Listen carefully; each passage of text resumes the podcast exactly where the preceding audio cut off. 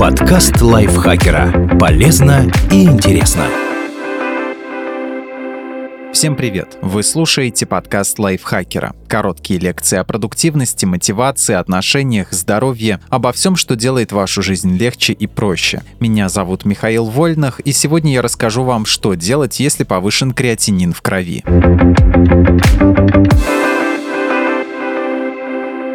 Что такое креатинин? Креатинин – это вещество, которое образуется в мышцах после выработки ими энергии. Во время работы мышечная ткань разрушается, и креатинин попадает в кровь, а дальше фильтруется почками и выходит в виде отходов с мочой. Почему в крови может быть повышен креатинин? Причин может быть несколько.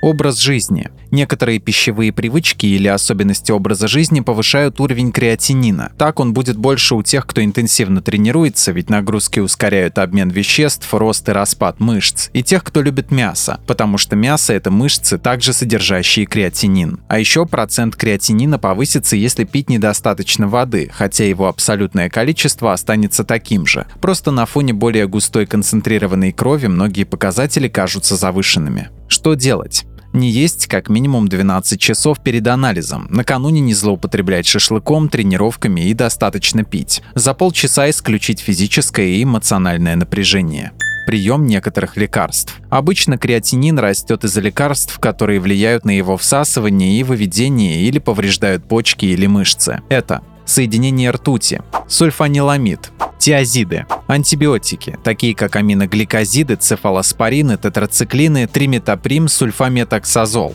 барбитураты, салицилаты, андрогены, противоязвенные средства, такие как циметидин, витамин D, глюкокортикостероиды, противоревматические препараты, например, лифлунамид, некоторые химиотерапевтические средства, пропофол и другие. Что делать? Когда врачи назначают лекарства, которые в теории могут повлиять на мышцы или почки, то обычно они рекомендуют контролировать показатели крови и периодически сдавать анализы. Так что с изменениями в анализе нужно идти к лечащему врачу. Если вдруг анализ назначали по другому поводу, а там неожиданно повышен креатинин, на всякий случай сообщите обо всех принимаемых лекарствах. Болезни почек. Как мы уже говорили, почки фильтруют креатинин из крови и выводят с мочой. Поэтому, как только что-то в их работе нарушается, уровень креатинина меняется. Он может быть повышен при любых заболеваниях органов выделения, острой и хронической почечной недостаточности, амилоидозе, состоянии, когда ткань органов замещается особым белком амилоидом, бактериальном пиелонефрите, гломерулонефрите, заболевании, при котором повреждаются сосуды и многих других. Что делать?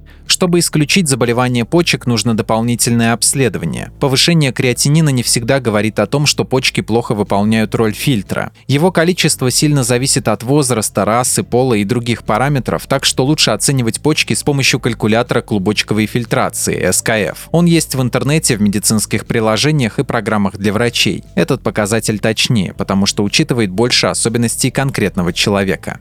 Болезни мышц. Чем интенсивнее разрушаются мышцы, тем больше креатинина попадает в кровь. Поэтому если у человека начинается миозит, воспаление, или рhabdomиолиз, разрушение мышц, уровень креатинина растет. Из-за того, что в кровь сразу попадает много продуктов распада мышц, почки перегружаются и тоже страдают. В легких случаях изменения будут только в анализах. В серьезных это будет проявляться болью в мышцах, слабостью и потемнением мочи. Что делать? Лечение будет зависеть от причин, из-за которых страдают мышцы. Иногда дело в инфекции, а иногда в аутоиммунном процессе. Поэтому сначала врач должен будет поставить диагноз. Шок. Шок – это ответ организма на экстремальное повреждение. В зависимости от причин бывают разные виды шока. Например, при потере большого объема крови возникает гиповолемический, при внезапном нарушении работы сердца – кардиогенный и так далее. Тело бросает все свои силы на кровоснабжение мозга и сердца, а остальные части начинают голодать. Поэтому способность почек фильтровать мочу снижается, а мышцы могут разрушаться. От этого в крови растет уровень креатинина. Что делать? Шок – это всегда жизнеугрожающее состояние. Обычно его лечат в реанимации. Схемы терапии будут различаться в зависимости от причины, но главная цель – не допустить отказа органов и смерти. Болезни сердечно-сосудистой системы. Например, это такие состояния, как инфаркт миокарда, миокардит, кардиогенный шок. Креатинин может увеличиваться как из-за разрушения сердечной мышцы, так и из-за развития шока, который может быть при обширном инфаркте, тромбозе и других чрезвычайных ситуациях. Что делать? При инфаркте нужно как можно быстрее восстановить кровообращение в закупоренных сосудах. Для этого можно ввести стенд или растворить тромб с помощью лекарств. Миокардит, воспаление сердечной мышцы, заметить сложнее, потому что он протекает не так остро, но из-за него могут развиться необратимые изменения в миокарде. Из-за них сердце уже не сможет работать нормально. Кстати, это одна из причин делать прививку от гриппа, так как миокардит – одно из осложнений.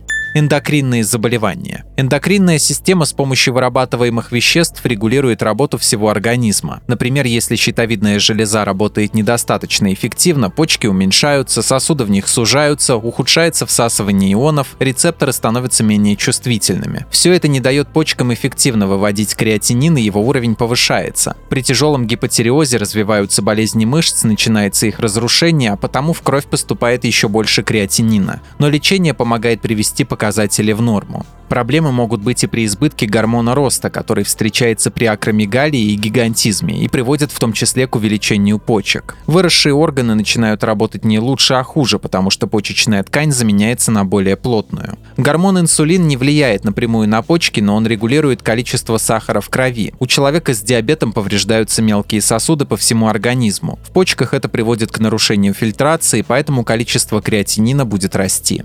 Что делать? При подозрении на эндокринное заболевание нужно обратиться к терапевту, который направит к эндокринологу. Тот поможет держать уровни гормонов под контролем. При гипотериозе обычно назначают дополнительный тироксин. При акромегалии и гигантизме причина чаще всего в опухоли, поэтому ее стараются удалить. А пациенты с диабетом контролируют количество сахара с помощью инсулина и сахароснижающих препаратов.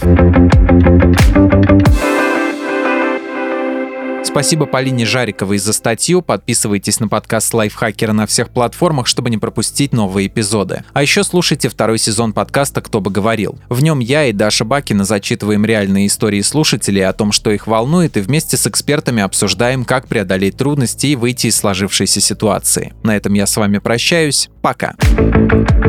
Подкаст Лайфхакера. Полезно и интересно.